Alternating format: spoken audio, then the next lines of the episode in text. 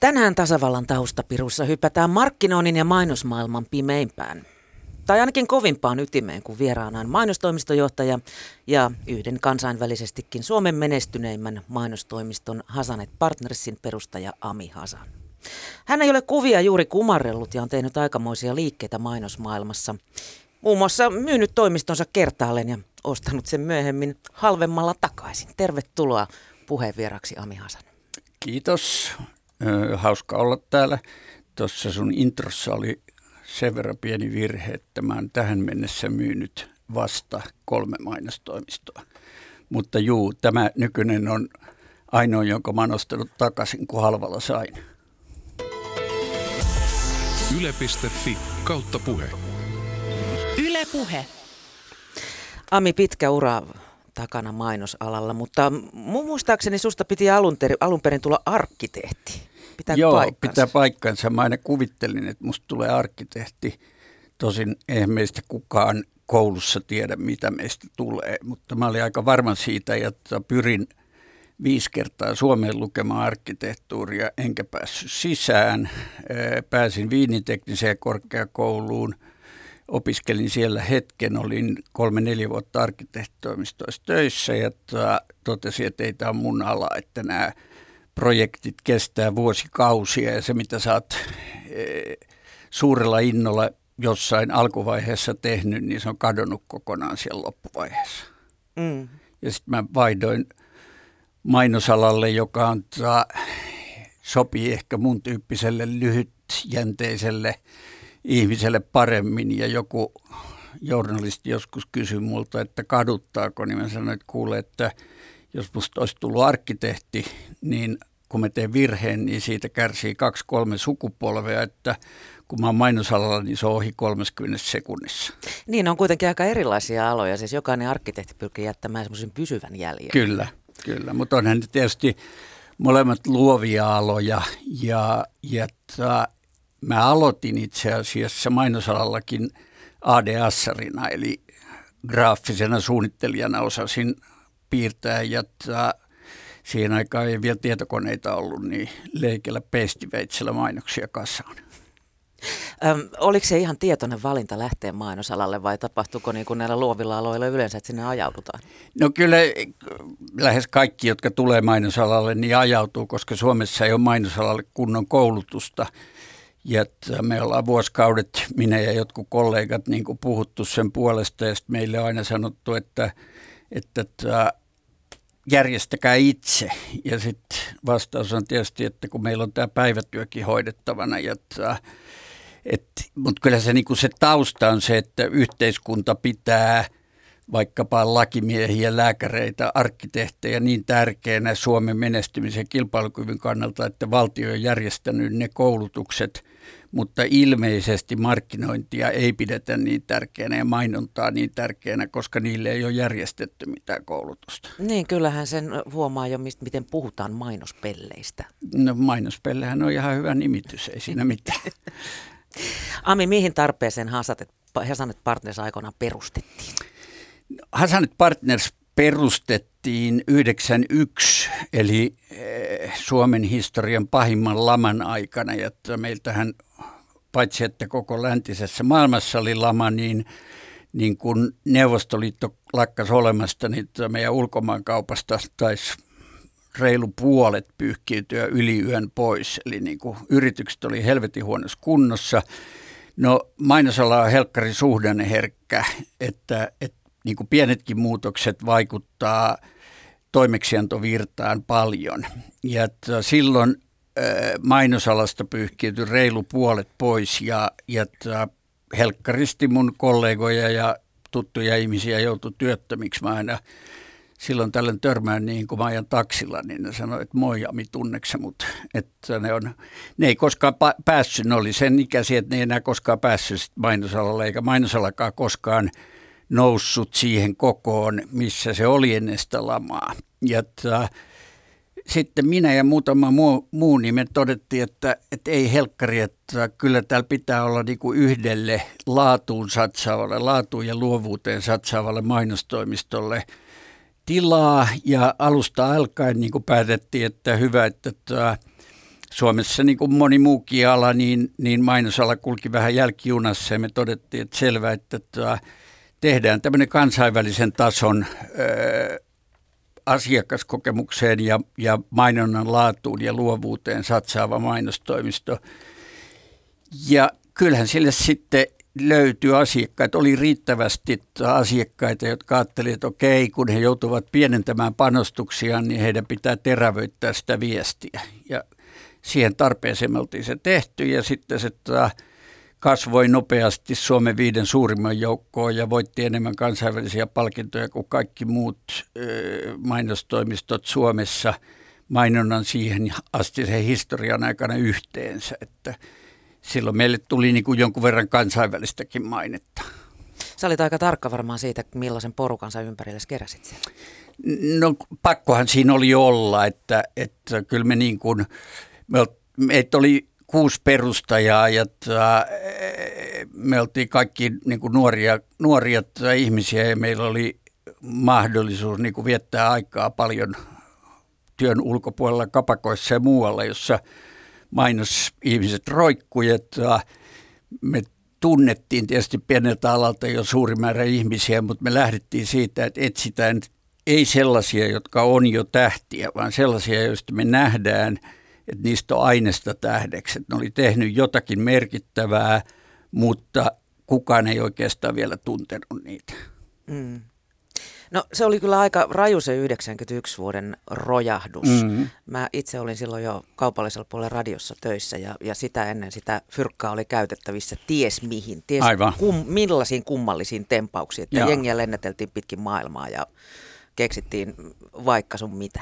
Kyllä. Mutta tota, miten meillä nyt siis Suomessa nykyään markkinointia osataan arvostaa, koska siis äh, tässä kun jonkun sen vuoden taaksepäin katsoo, niin ensimmäinen, mistä leikattiin, oli markkinointi. Joo, ja on se vieläkin. Mm.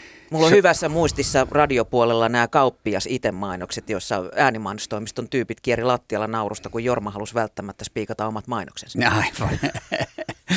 tota, on se edelleen niin, että Suomessa korkeasuhdanteen ja matalasuhdanteen välinen ero mainospanostuksissa on läntisen, läntisen maailman suurin, eli se on yli 20 prosenttia. Eli tarkoittaa siis, että, että, että huippuvuodesta tämmöiseen matalasuhdanteeseen niin 20 prosenttia – mediapanostuksista katoo saman tien. No sitten mainostoimistojen se vaikuttaa vielä vähän enemmän, koska käytetään vanhoja aineistoja tai, tai tehdään viiden version sijasta kolme ja näin päin pois. Eli se 20 prosentin mediapanostuksen katoaminen merkitsee yleensä mainostoimistopuolella semmoista 4-50 katoamista.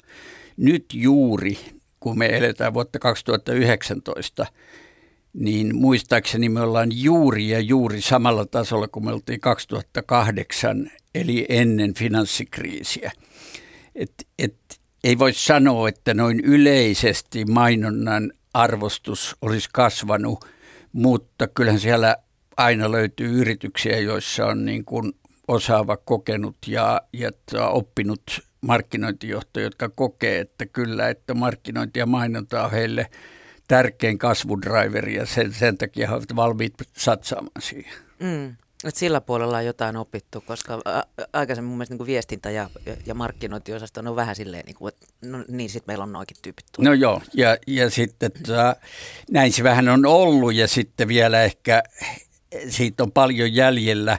Ja nythän on niin seuraava aalto tulossa, joka on se, että, että kun niin kuin me ollaan sata vuotta eletty tällaista ainakin osittain paikkansa pitävää järkeilyä, että kun arvoketju on sourcingista kuluttajan päin, siis jostakin hankitaan tuotetta tai raaka-ainetta, jalostetaan sitä, laitetaan se jakelutiehen ja sitten – markkinointiviestinnällä, mainonnalla tavoitetaan kuluttaja, houkutellaan sinne jakelutiehen ja sitten se, sillä annetaan myyntiä ja palvelua ja se ottaa tuotteen, menee kotiin, se avaa tuotteen ja kokee täyttymyksen. Niin, niin tämä niin kuin sata vuotta vallalla ollut uskonkappale tai opinkappale on romuttumassa, koska jos sä katsot moderneja yrityksiä, Ubereita ja, ja Airbnbitä ja tällaisia näin – niin tota, mehän ollaan kaikki oltu niiden jakelutiessä, me ollaan koettu niiden myyntiä ja niiden palvelua ja koettu tuotettakin, mutta kun ei täällä reuna-alueella mainosta, niin mehän ei ole nähty sitä mainontaa vielä laisinkaan. No tämä johtuu siitä, että jos rupeaa katsoa niitä yrityksiä vähän lähemmin, niin niiden arvoketjut on rakennettu toiseen suuntaan. Se on kuluttajasta sourcingiin päin. Ja silloin tietysti, kun se, on, kun se menee toisinpäin se arvoketju, niin kuluttaja saa itse valita, minkä touchpointin hän ensimmäiseksi kokeilee. Että hän voi mennä suoraan jakelutiehen tai hän voi kokeilla suoraa tuotetta tai miten vaan, että se maksimi, että ensin tavoitetaan markkinointiviestinnällä, niin se ei enää pidä näissä uuden, uuden digitaalisen ajan yrityksessä paikkaansa. Mm. Miten, jos palataan sinne Hasanet Partnersin alkuaikoihin, niin mainonta on sun mielestä muuttunut noista ajoista? Somehan on tietysti tehnyt sille ihan valtavasti. No some on tehnyt ja siis se suuri muutos, jossa aika monen markkinoijan on ollut vaikea pysyä ja miksei mainonnan suunnittelijankin vaikea pysyä perässä on se, että, että kanavien, niin kuin tavo, tavoittavien kanavien määrä on kymmenkertaistunut. Et ennen se oli helppoa. Tehtiin TV-spottia, kolme aukeamaa kuukausiliitteeseen tai Gloriaan tai etusivu ja se oli sillä selvä. Nyt se on niin pirstoutunut tämä ihmisten median kulutustottumukset, että, että sä et enää voi toimia samalla tavalla, vaan sun on otettava huomioon ne, joille pääkanava on WhatsApp tai ne, jotka käyttää TikTokia tai ne, joille some on valtavan tärkeä ja niin päin pois. Sulla on niin kuin se kampanja-arkkitehtuuri on monimutkaistunut ihan helkkaristi. No sitten kun se on monimutkaistunut, niin tietenkin ihmisille, jotka, joilla on rajallisesti aikaa, niin heidän aiemmin näihin niin kuin muutaman kanavaan, siis mä puhun nyt ammattilaisista, niin käyttämään aika niihin perehtymiseen, niin yhtäkkiä se jaetaan valtavaan moneen eh, asiaan perehtymiseen, niin ne, se perehtyminen on aika pintapuolista ja, ja tulee just tämmöisiä heittoja, jonka sinäkin juuri sanoit, että somehan on valtavan tärkeä meille niin kuin joku asiakas saattaa sanoa, että kun sä kysyt häneltä, että miksi, niin, niin tota, ei hänellä sen kummempaa ää, selitystä siihen ole. Hän, hän oli vain, kuullut sen jostain. Hän oli kuullut sen jostain. ja, ja, ta, ja silloin kun niin kuin tämä on monimutkaistunut ja se mainostajan attention jakautuu niin monen asiaan, niin se oikeastaan se tärkein asia jää huomaamatta, eli se viestin sisältö. Niin kuin tavallaan vedetään äh, rukseen ruutuihin, tämä kanava hoidettu, tämä kanava hoidettu, tämä kanava hoidettu, mutta aika ja keskittymiskyky ei riitä siihen, että miettiä, saatiko niissä kanavissa joku viesti, jonka se vastaanottaja kokee mielenkiintoiseksi, joka vaikuttaa sen tunteisiin, joka on tietenkin se tärkein, tärkein asia koko hommassa, että mä aikoinaan – lanseerasin semmoisen yhtälön, että, että tota, viesti kertaa mediapanostus on mainonnan teho. No ei se ole minnekään kadonnut, se panostus vaan pirstoutuu aika moneen kanavaan, mutta se viesti on edelleen tärkeä. Mm. Öm, se on myös muuttunut kaksisuuntaiseksi sosiaalisen median mm. myötä ja tota, ei mene aina ihan putkeen silloin. Mun tulee mieleen yksi tuota, tämmöinen karvanpoistorasva, jossa kysyttiin, että kerro meille oma karvanpoistohetkesi, niin mm-hmm, se hiukan okay. karkasi sitten lapasesta se ketju Kyllä.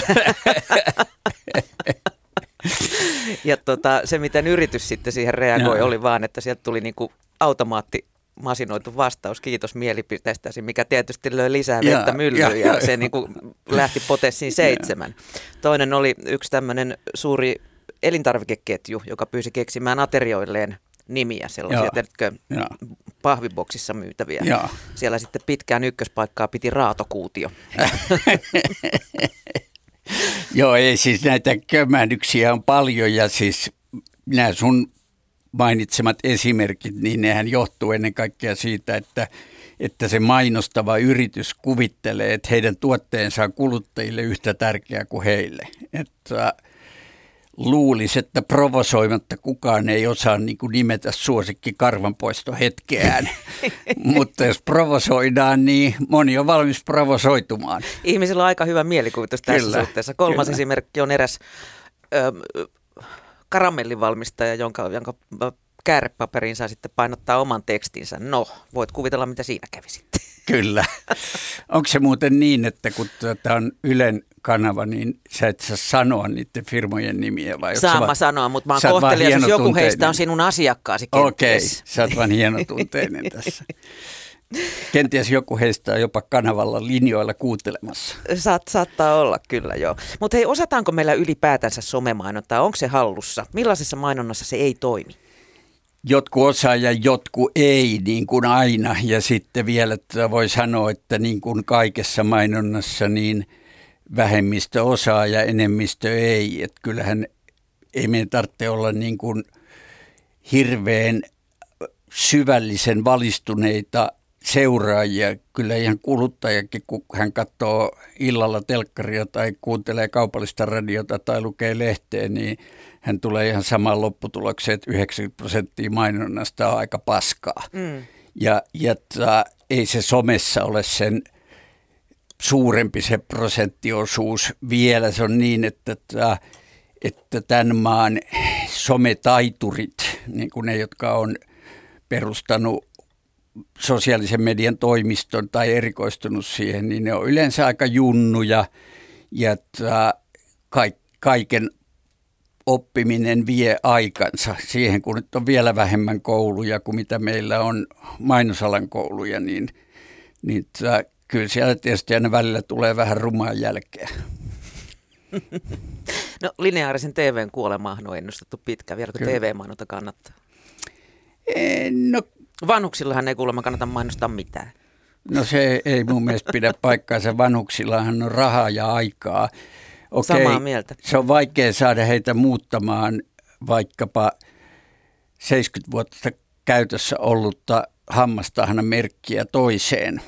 Et heillä saattaa olla niin kulutustottumuksia, mutta muuten niin totta kai heille kannattaa mainostaa ja, ja eh, he ovat kova, kovia kuluttamaan, koska rahaa jää yli. No sit, Mistä vielä... tämä ajatusvinouma muuten johtuu, koska se on ihan sama median puolella, että esimerkiksi radio-ohjelmia ei suunnata varttuneemmalle väestölle, vaan kaikki hakee nuoria yleisöjä? E- ehkä se johtuu siitä, että tota, sinä ja minä ja muut media-alan ja mainonnan ammattilaiset ollaan niin nuoria ja nuorekkaita. Mutta en mä tiedä, siis se johtuu varmaan siitä, että että kun mainon, mainonnanhan pitäisi olla niin kuin siellä trendien, ei ihan terävimmällä alohharjalla, vaan heti perässä.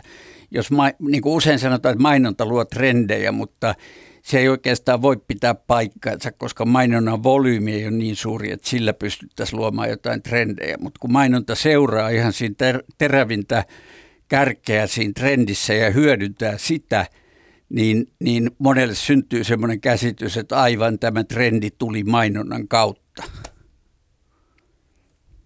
Toimiiko Ami sun mielestä mainonnassa ironia? Otetaan tällainen kuvitteellinen äh, raideliikennefirma, jolla on monopoli mm. Suomen liikenteessä, mm. niin jos et viittaavat vaikka, että uusi sovelluksemme on beta-versio, johon lisäillään jatkuvasti uusia ominaisuuksia. Myöhästyminen ei ole koskaan näyttänyt näin hyvältä. Myöhästy tyylikkäästi. Sä et varmaan keksinyt tota. En, tämä on ihan oikea. Okei. Okay. No, pitää nostaa hattua rohkeudesta, että, että he uskaltavat olla noin ironisia. Sun kysymys oli, että toimiiko ironia, niin, niin tämähän on se juuri se, niin kuin mistä mä puhuin tuossa aikaisemmin, tämä tärkein asia, että jos sä kysyt markkinoijalta, että mitkä on teidän tärkeimmät työvälineet, mikä on sun työkalupakki, niin hänen vastauksensa on tyypillisesti TV-mainonta, lehtimainonta, ulkomainonta, twiitit, radiomainonta, tämä ja tämä ja tämä. Ja mun vastaus on, että ei – sun tärkein työpal- työkalupakki on tunteet. Inspiroiminen, hauskuttaminen, naurattaminen, kaikki tämmöiset niin tunteisiin liittyvät asiat. Ja, ja tota, mä luulen, että tuo äskeinen, jos se on tosissaan tehty tai ironialla tehty, niin saattaa mennä aika suurelta ihmisjoukolta vähän yli tai ohi. Ja sitten vielä niin, että tota, varsinkin nuoret innokkaat mainostajat, niin heillä on usein halu tehdä, tehdä mainontaa, joka vetoaa semmoisiin tunteisiin kuin pelko ja, ja tota, masennus, masentuminen ja tällainen. Ja mä olen sitä mieltä, että kun mainonta, ehkä se johtuu mun arkkitehtuuri koulutuksesta ja kokemuksesta. Että mä olen sitä mieltä, että mainontahan ympäröi meitä ihan samalla tavalla kuin rakennukset ja, ja kaupunkikuva. Ja on helppo kuvitella, että jos ihminen kasvaa koko ikänsä vain betonin ympäröimänä, niin se vaikuttaa hänen eri tavalla kuin jos hän kasvaa vehreässä, valosassa, ilmavassa ympäristössä.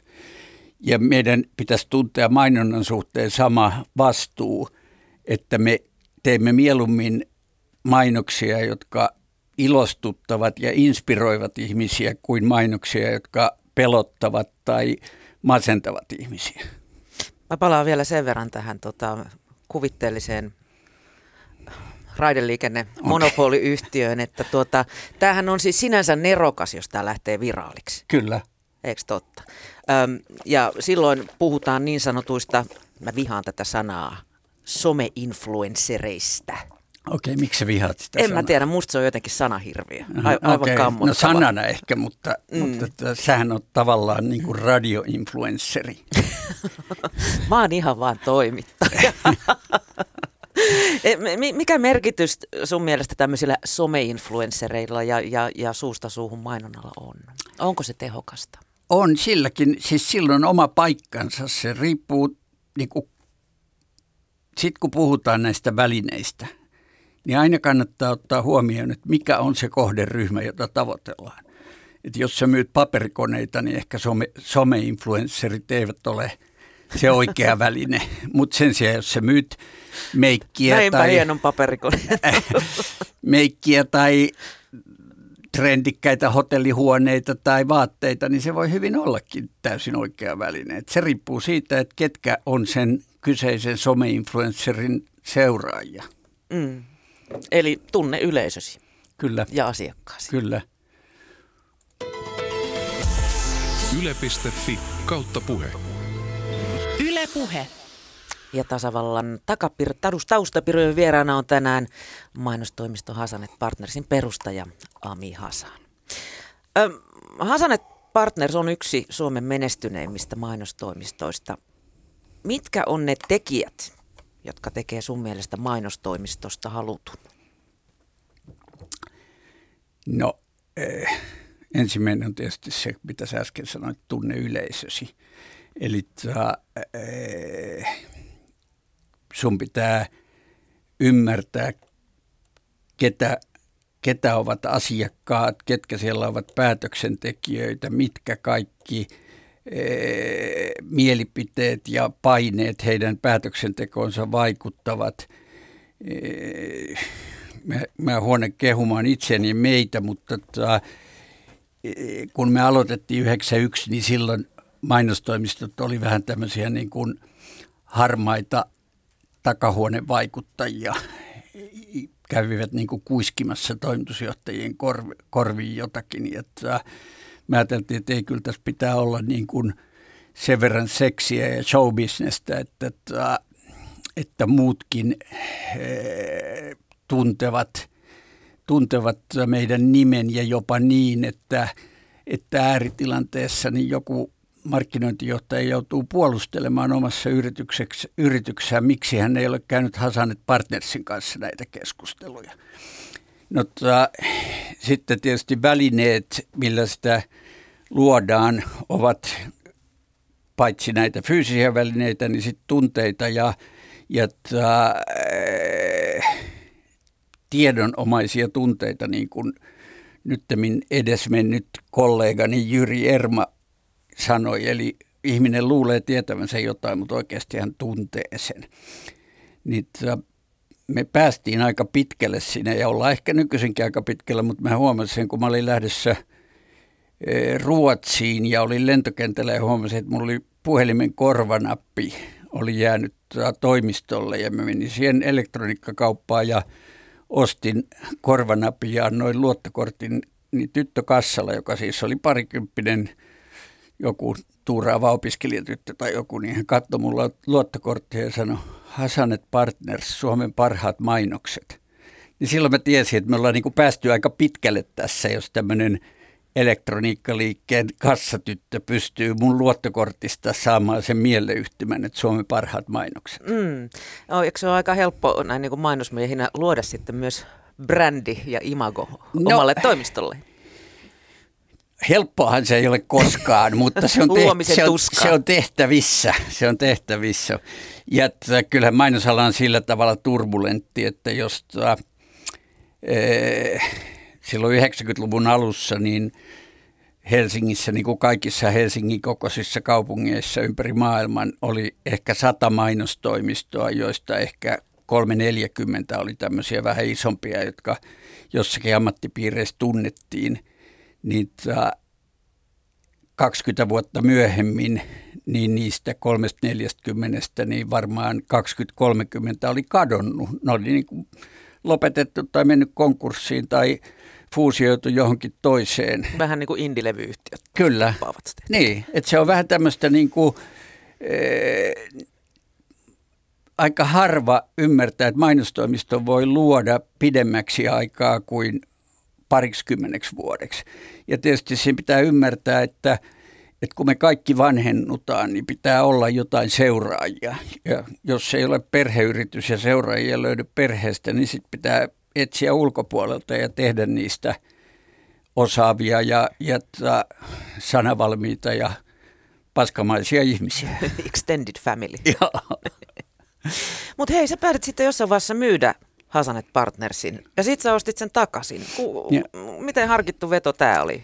No se oli näin, että, että, että me eh, myytiin amerikkalaiselle Interpublic eh, mainostoimisto holding-yhtiölle, joka on Mainosala on globaalisti aika keskittynyt niin, että näitä holding-yhtiöitä on kuusi ja nykyisin on pari konsulttifirmaa tullut siihen mukaan, niin – niin nämä omistaa niin kuin 70 prosenttia kaikista toimistoista.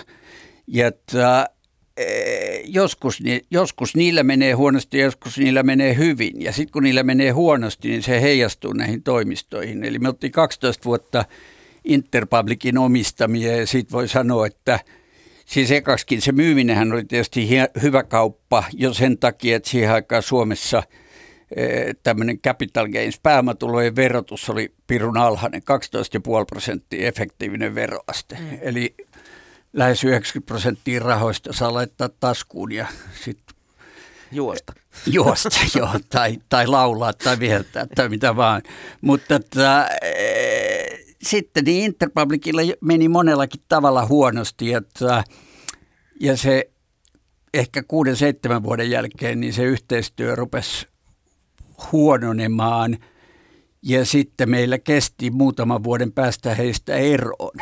Ja se oli aika dramaattista, niin kuin jos ajattelet, että sulla on vihamieliset suhteet sun pääomistajaan, niin se ei ole hirveän kivaa. Ja sitten kun sitä jatkuu vuosikausia ja neuvotteluita käydään koko aika. Ja sitten loppujen lopuksi meillä oli kaksi vaihtoehtoa. Joko kävellä ulos toimistosta ja jättää se sikseen, että haastaa eh, tämä pääomistaja New York District Courtissa oikeuteen sopimusrikkomuksista ja käydä pari vuotta kallista oikeudenkäyntiä tai vaihtoehtoisesti ottaa heidän tarjouksensa, joka oli käytännössä se, että he ottivat rahat ja me otettiin osakkeet. Ja, ja sitten mä totesin, että emme voi niin kuin yksin tämmöistä päätöstä tehdä, että mulla on partnereita, joilla on asuntolainoja ja niin päin pois. Ja sitten me pidettiin tämmöinen lyhyt mies ja ääni äänestys ja tota, päätettiin, että okei, me otetaan heidän tarjouksensa. Ja sitten siinä kävi niin kuin, toimistohan oli siinä vaiheessa aika huonossa kunnossa jo. Ja tota, sitten siinä kävi niin kuin usein käy, että kun on oikein sisu, sisuuntunut ja haluaa oikein näyttää – niin sitten me näytettiin tekemällä siitä toimistosta jälleen kerran menestys. Eli, eli nythän meillä on Suomessa viiskin eri firmaa ja sitten meillä on Tukholmassa yksi ja San Franciscossa yksi. Mm. Et meillä on paristaa henkeä. Sä oot paljon puhunut tunteesta. Oliko tämä niin kuin strictly business vai oliko tämä vähän semmoinen oma vauvan pelastus? Kyllä se oli molempia. Siis jos ihan ajattelee fyrkkaa, niin varmaan se, se toinen vaihtoehto, eli uloskävely, olisi pidemmän päälle ollut lukratiivisempi, mutta, mutta ja vähemmän riskejä sisältävä. Tässä tietysti oli se riski, että ei onnistu. Niin. Yle.fi kautta puhe. Yle puhe. Ami Hasan, onko mainosalalla etiikkaa? Meillähän toimii mainonnan eettinen neuvosto, mutta ku, kuinka merkittävä elin se on vai huomautellaanko vaan vähän niin kuin tuolta meitä journalisteja, että so so. No sitten on tietysti vielä laki ja, ja sitten on mainonnan kansainväliset perussäännöt. E, Mutta kyllä se etiikka tulee ehkä ennen kaikkea siitä, että nykyisinhän alalla on aika paljon milleniaaleja, joilla on niin kuin aika korkea tämmöinen eettinen koodisto, että ne ovat e, melko tarkkoja siitä, että – että a, mitä he joutuvat tekemään, että sä et voi sanoa jollekin vegaaniporukalle, että ryhdypä tuossa tekemään makkaramainontaa. Ja, ja sitten eh, he ovat melko tarkkoja myös siitä, että mitä toimisto tekee. Siis, niin kun, siis sanotaan, että helpoimmasta päästä, niin joku sanoi, että miksi meillä, ei, miksi meillä on pöydän alla vain yksi roskis, miksi me ei lajitella. Et kyllä mainosalalla on etiikkaa – ja se etiikka on aika vahva, mutta jälleen kerran voidaan sanoa, että mainosala ei ole homogeeninen, vaikka se ulkopuolelta näyttää siltä, että että eh, joillakin on enemmän ja joillakin vähemmän etiikkaa. Ja sitten mun mielestä se eh, näiden niin kuin ihan yhteiskunnan perus eh, eettisten ajatusten lisäksi, niin meillähän pitää olla äärimmäisen korkea etiikka asiakkaita kohtaan. Et mun molemmat vanhemmat oli lääkäreitä, niin, tota, niin kun, mulla on loputon määrä tämmöisiä vertauksia siitä, että, että, että miksi mainosala on vähemmän arvostettu kuin lääkärin ammatti. Ja jos mä nyt aloitan helpoimmasta päästä, niin mulle ei koskaan kukaan lääkäri soittanut ja sanonut, että hei, sä oot ton ja ton potilaana, että älä nyt jumalauttu äkkiä, mulle sehän tappaa sut. Ja tätä mainostoimistot tekee niin kuin päivittäin, että, että tuu mieluummin meidän asiakkaaksi. Mut Potilaan ryöstöä. Niin, mutta sitten tietenkin niin kuin, e, mä aiemmin tuossa puhuin trendeistä, niin, niin tällä hetkellähän niin kuin yhteiskunnan trendit on aika, aika tiukasti eettiset, tai ainakin joku ryhmä ihmisiä saa – sen näyttämään siltä, että ihmiskunnan trendit on aika tiukasti eettiset, että pitää olla sustainable ja diverse ja gender equality ja näin päin pois. Niin ethän sä voi tehdä mainontaa sitä, niitä yhteiskunnan trendejä vastaan, vaan sun mm. pitää käyttää niitä hyväksi. Niin, siis mä mietin just sitä, että, että on, onko kyse siitä, miten sen niin kuin paketoi. Miten, miten sä ilmaiset sen? Näin se nimenomaan on. Niin. Mm. Eli vaikka ei nyt olisikaan ihan niin kuin harashow tämä homma, niin jos niin. paketoit sen kauniiseen niin. paperiin. No, no tietysti voidaan sanoa näin, mutta, mutta kyllähän sun pitää sen verran pitää olla niin kuin selkäranka, että jos asiakkaan tuotteella ei sinällään ole menestymisen mahdollisuuksia, niin, niin et sä vois, kun sun pitää sanoa se asiakkaalle, että kuule, että kuluttajien kaikki mielipiteet ja trendit on tämmöisen tuotteen vastaisia. Mm. Voidaanko muuten mainonnan vaikutuksia mitata ennen kuin iso fyrkka pistetään pyörimään jonkun kamppiksen ympärille? Voidaan ja, ja sitä aika paljon loppujen lopuksi tehdäänkin, mutta, mutta se ennen kaikkea se niin kuin mekanismi on se, että, että haetaan niin kuin asiakasymmärrystä, siis tutkitaan sitä kohderyhmää – ja, ja katsotaan niiden arvostuksia ja sitten katsotaan, että täyttääkö se mainos tai mainonta ne arvostukset. eikä vaan niin, että jostakin tyhjästä kekataan mainos ja näytetään sitä jollekin yleisölle ja sanotaan, että mitä tykkäsitte.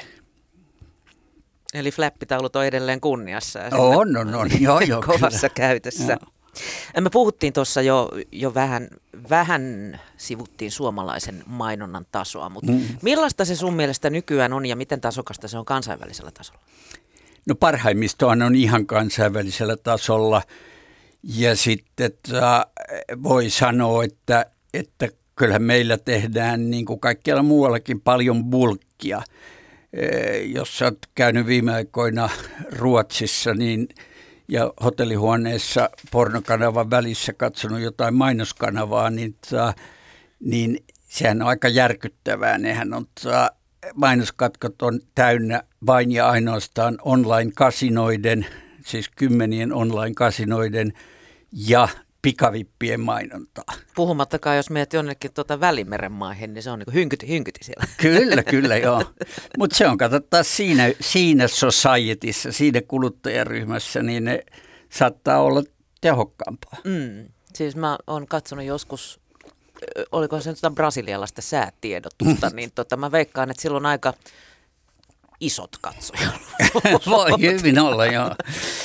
ainakin, mun, ainakin kahdesta syystä. Mun suosikkini on näiden CNN ja tämmöisten globaalien kanavien säätiedotus, kun se on kolme minuuttia pitkä ja maapallo pyörii siinä taustalla ja kaveri niin kuin leveästi nykäisee kädellään, että Afrikassa on lämmintä. ja sitten tuolla pohjoisessa jotain Joo, muuta. pohjoisessa on vähän viileämpää. Sä oot Hatami ehtinyt tehdä paljon muutakin kuin, kuin suoraa mainontaa. Sä ajoit aikoinaan Helsinkiin voimakkaasti Guggenheimia. Kyllä. Ja olit yksi näistä Allas Siipuulin puuhamiesistä. No, Tämä tuli mä... niin kuin näyttävästi tässä joo. esille. No joo, siis Allas Siipuul, mä en ollut siinä ihan alusta lähtien, mutta mä tulin jossakin vaiheessa siihen sijoittajana mukaan, että olen sen emoyhtiön hallituksessa, kyllä. Mm. Millainen menetys se sun mielestä oli, ettei Guggista tänne saatu? Vieläkö vitutta?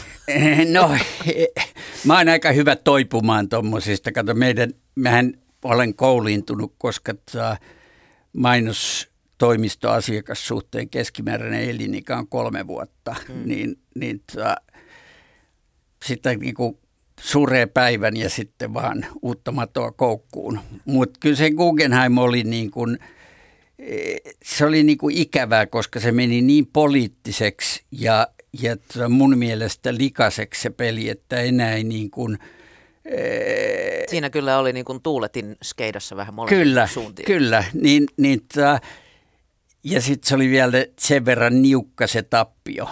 Niin en mä tiedä, kyllä se nyt niin kuin, ää, harmitti ja sitten kun tuolla kattelee kaupungilla pyöriviä turisteja, niin olisi se kiva, jos niillä olisi joku muu kohde kuin Temppeliaukion kirkko. Mutta että, ei sitä voi jäädä harmittelemaan. Mä toivon, että, että nyt design- ja arkkitehtuurimuseo tulee, mutta sehän on pirun epävarmaa ja, ja että siinähän pitäisi niin kuin valtion laittaa rahaa siihen kanssa ja se on tietysti vaikeaa – varsinkin nykyhallituksen aikana. Mm. Aamos Rex on ollut ihan, ihan järkyttävän kyllä, suosittu kyllä. ja ihmiset on typerästi pistetty jonottamaan sinne kyllä. tuntitolkulla. Voisi voinut aika olla, tiedätkö, joku keskimääräinen jonotusaika jollain valotaululla tai tämmöistä muuta. Mutta tota niin, äh, mitä sä luulet, että Guggenheim olisi pärjännyt Aamos Rexin kanssa? Amos Rex Olisiko on... ne syönyt toisiaan? En mä usko. Siis äh, museokorttihan on nerokas keksintö, eli suurkuluttajat ostaa museokortin ja käy kaikissa mahdollisissa museoissa. Amos Rex on minun mielestäni täysin oikein, niin hän on satsannut näihin ensimmäisiin näyttelyihin sen verran fyrkkaa, että nehän ei mene millään omilleen, mutta tulee, museo tulee tutuksi ja sinäkin mainitset sen tässä ensimmäisenä – mutta äh, mun mielestä siis niin kuin, varsinkin tässä maailmassa, jos me eletään, jossa kaikki somehäline ja kaikki on niin kuin, tämmöistä polarisoitunutta. Että voi sanoa, että tämä, niin kuin keskustelutaito ja, ja miettimisen taito on vähän kadonnut. Että ihmiset on niin kuin hyvin herkästi sellaisia, että ai sä oot eri mieltä kuin minä, sitpä sä oot väärässä ja sä oot paska tyyppi ja sut pitäisi tappaa. Mm. Et Kaivaudutaan niin entistä syvemmälle niin, omaan poteroon. Niin, niin, mm. niin kaikessa tämmöisessä niin kuin mun mielestä kulttuuri ja tämmöinen ihmisten sielun kanteleen soittaminen ja elähdyttäminen, niin, ta, niin kyllä se on niin kuin entistä tärkeämpää.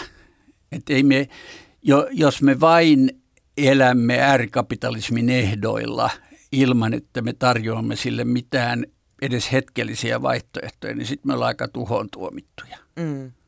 No kulttuuri ja kaupallisuus eivät useinkaan lyö kättä päälle ja kulttuuripiirret ovat perinteisesti nyrpistelleet nokkaansa Kyllä. mainonnalle ja markkinoinnille.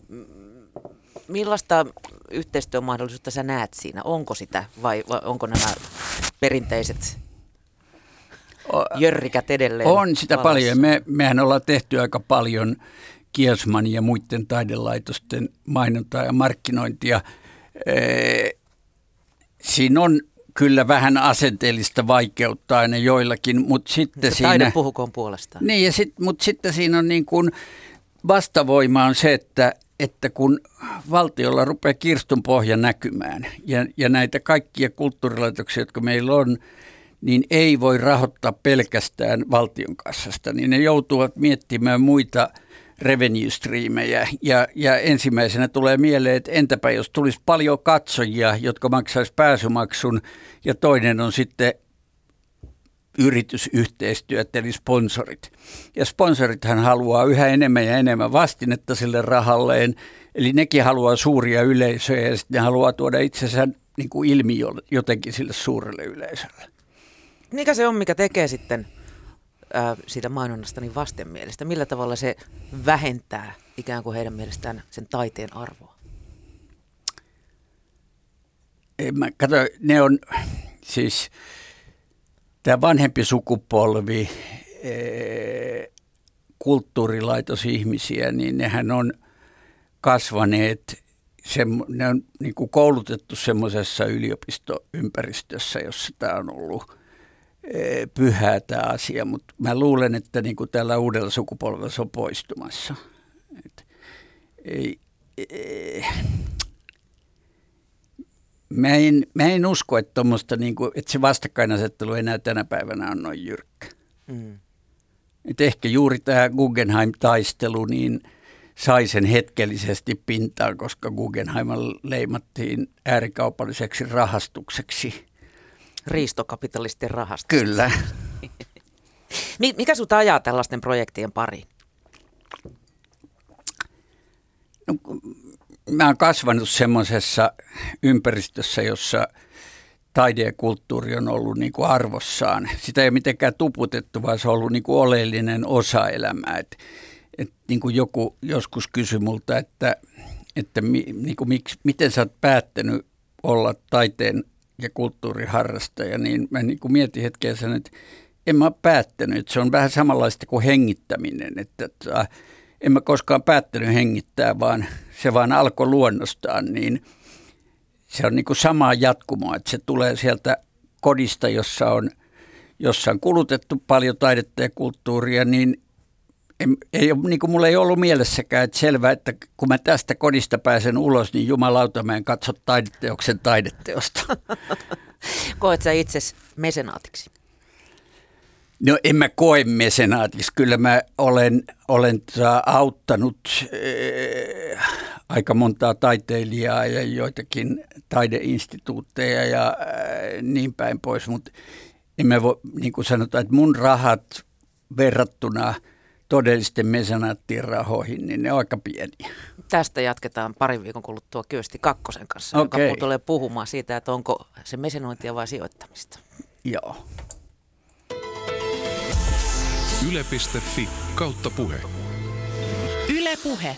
Mä luin tuossa viikonlopun aikana alkuviikosta Kalle Isokallion uuden kirjan Sattuman kansanedustaja, jossa seikkailee epämääräisen tuttu mainosmies Aki Hasanen ja muitakin tutuhkoja nimiä.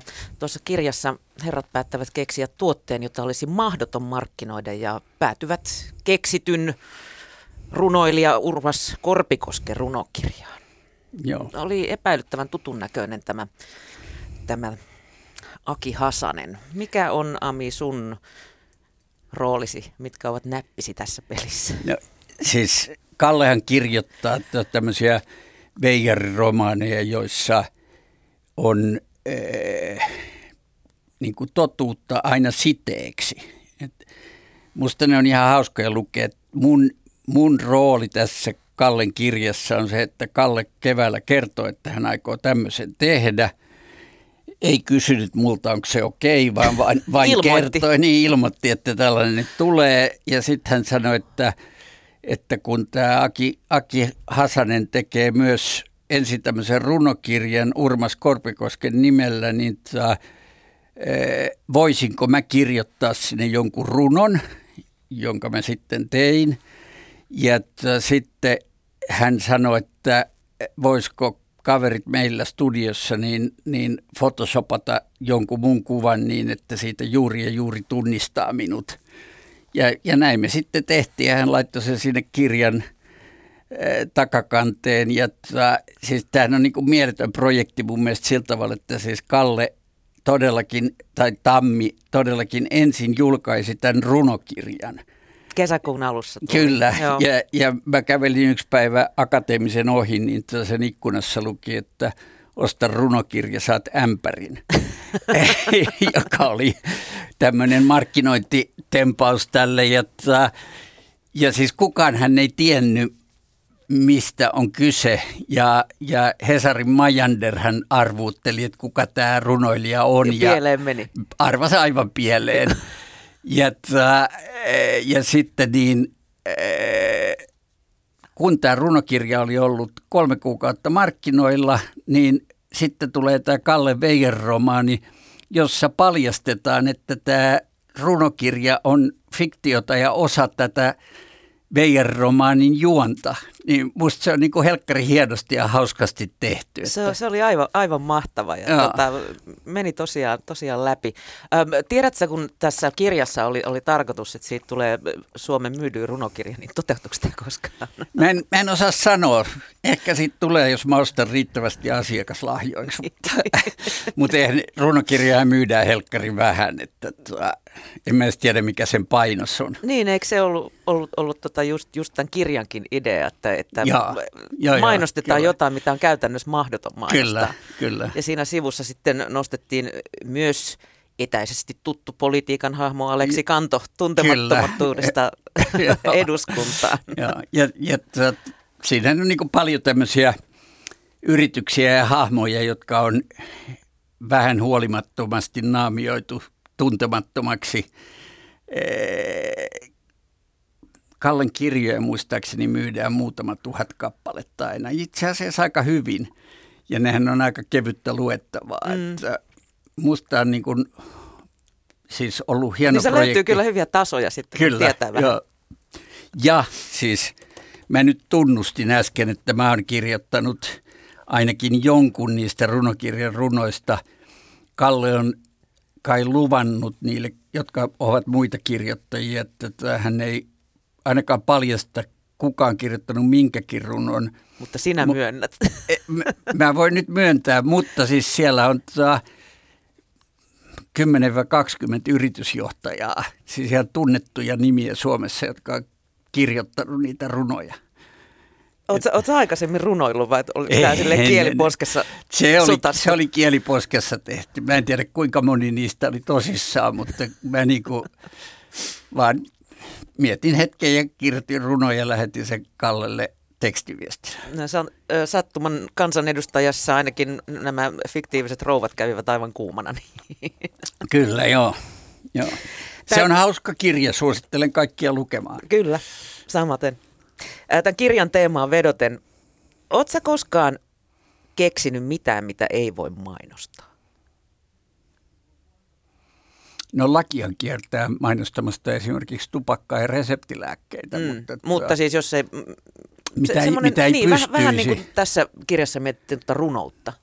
Öö, no si, siis syy, miksi runokirjaa ei voi mainostaa tai markkinoida on, on ennen kaikkea se, että myyntimäärät on niin pieniä, että sieltä ei niin kuin kerry sitä fyrkkaa, jolla voisi tehdä mainontaa. Tietysti joku sanoo, että ensin tehdään mainontaa ja sitten tulee myyntiä, mutta runokirja yleisö on niin pieni, että se on melko vaikeaa. Mut, mutta jos sen jättää pois, jos jättää niin kuin lain pois ja sitten jättää pois tämän fyrkan pienuuden, niin emme nyt ihan äkkiä ei tule mieleen, mitä ei voisi mainostaa. Ja sitten vielä, että kun, kun lainsäädäntö ja käytännöt on eri maissa vähän erilaisia, niin se mitä Suomessa ei voi mainostaa, niin jossakin muualla se on ihan täysin laillista ja yleistä. Mm. Et Suomessahan ei tällä hetkellä esimerkiksi näitä nettikasinoita saa mainostaa, mutta Ruotsissa saa. Oletko koskaan joutunut nostamaan käsiä pystyyn minkään mainoksen edessä? Ei, tästä ei nyt. No, ei, no, ei siis, lähe. Mä olen nauttinut ja ehkä nautin vieläkin tämmöistä kyseenalaista mainetta vähän niin kuin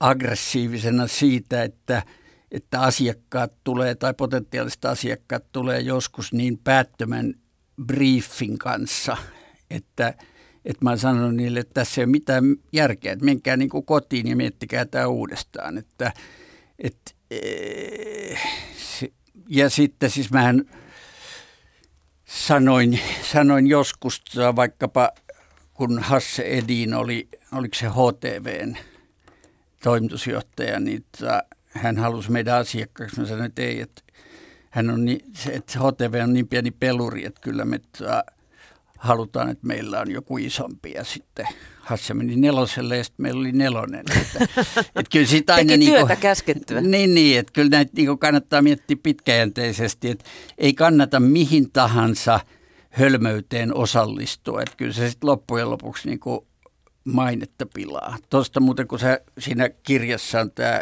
heikosti peitelty brysseliläinen virkamies Aleksi Kanto, josta tehdään kansanedustajaa, niin, niin ta, e, mä olin monta vuotta sanoin, että meidän toimistossa ei tehdä mainontaa poliittisille puolueille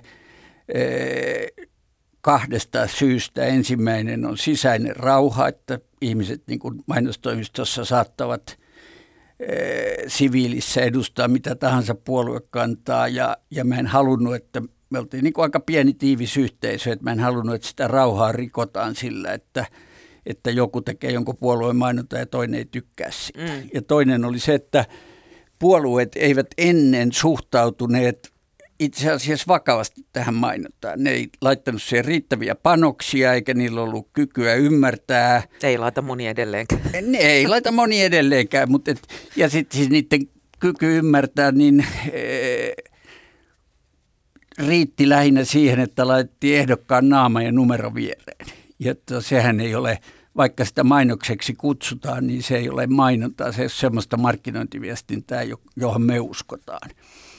No nyt sitten ajat muuttuu ja tota, puolueissa on ollut fiksumpaa porukkaa ja, ja panoksetkin ollut suurempaa, niin – päinvastoin kuin kirja väittää, niin en minä, vaan, vaan meidän toimitusjohtaja Eka Ruolahan todellakin teki Alex Tubbista ensin kansanedustajan ja sitten äh, pääministerin ja sitten EU-kansanedustajan ja läheltä piti, ettei komissaariakin ja Sauli Niinistöstä presidentin, tai se on liikaa sanottu, että hän teki – Siis hän oli, myötä vaikutti. Hän myötä vaikutti siihen asiaan. Mm. Kuinka paljon sä Ami vielä itse osallistut mainonnan tekemiseen? No, pitää sanoa, että valitettavan vähän, että kun meillä on näitä firmoja seitsemän ja mä oon niiden hallituksen puheenjohtaja, niin kyllä mun aika ennen kaikkea kuluu toimitusjohtajien sparraamiseen ja silloin tälle vaihtamiseen – Syntyykö mitään kuningasideoita? Niin kuin, että, aina, välillä, aina välillä syntyy, että kyllä mä sitten niin kuin käyn niitä tarjoamassa äh, toimitusjohtajille tai, tai heidän alaisilleen, mutta se on niin kuin herkkää peliä, että jos joku kaveri on palkattu sen takia, että hän on luova, niin meille suunnittelemaan mainontaa – ja sitten hänen pomonsa tulee ja sanoo, että kuule, älä suunnittele, vaan ota toi. Niin se ei, se ei aina mene niin kuin ihan purematta läpi. Mm, no, mutta silloinhan sun pitää osata myydä se ajatus, totta niin että kai, hän on itse keksinyt kai, eikö totta? Kyllä, kyllä. Millaisen mainoksen sä sitten itse haluaisit vielä tehdä, jos ei olisi lakeja eikä fyrkastapula? En mä tiedä, siis mä vielä niin kuin sanon näin, että kun sä sanot mainoksen, niin kuin ihmiset yleensä sanoo, niin... Mm. niin kun tai millaista markkinointia? Niin, no kato, kun ihmiset kysyy multa, että mikä on paras sun tekemä mainos, niin mä sanon, että, että paras mun tekemä mainos ei ole mainos, vaan se on onnistuin myymään Henneset Mauritsille. He olivat meidän asiakas ja me tehtiin heille markkinointiviestinnän strategiaa ja mä onnistuin kovasta vastustuksesta huolimatta vakuuttamaan heidät siitä, että heidän kannattaa käyttää näitä kansainvälisiä tähtisuunnittelijoita. Alkaen Karl Lagerfeldistä ja päättyen ties kehen tahansa. Eihän se ole mainos, se on mm. niin kuin, se ei ole mainos, mutta se lisää heidän haluttavuuttaan ja kasvattaa heidän bisnestä ja vahvistaa heidän brändiään. Mm.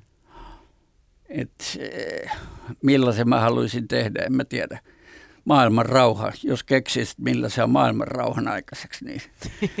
ja onnistuisi vielä myymään sen. niin. Pidätkö sä, Ami, itseäsi enemmän bisnesmiehenä vai mainosmiehenä? Helkkari, hyvä kysymys. Siis, tota, mä aina olen pitänyt itseäni mainosmiehenä, mutta mun 85-vuotias äitini väittää, että en mä enää ole mikään mainosmies, vaan mä oon bisnesmies. Niin kun,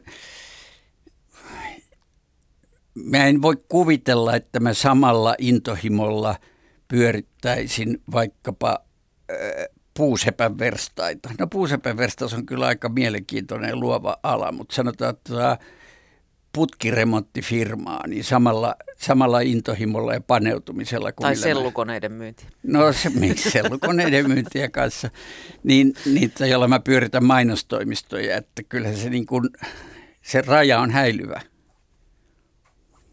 Kiitos Ami Hasan, kun pääsit Yle Puheen vieraaksi. Kiva, kiitos. Oli mukava olla täällä. Yle.fi kautta puhe. Yle Puhe.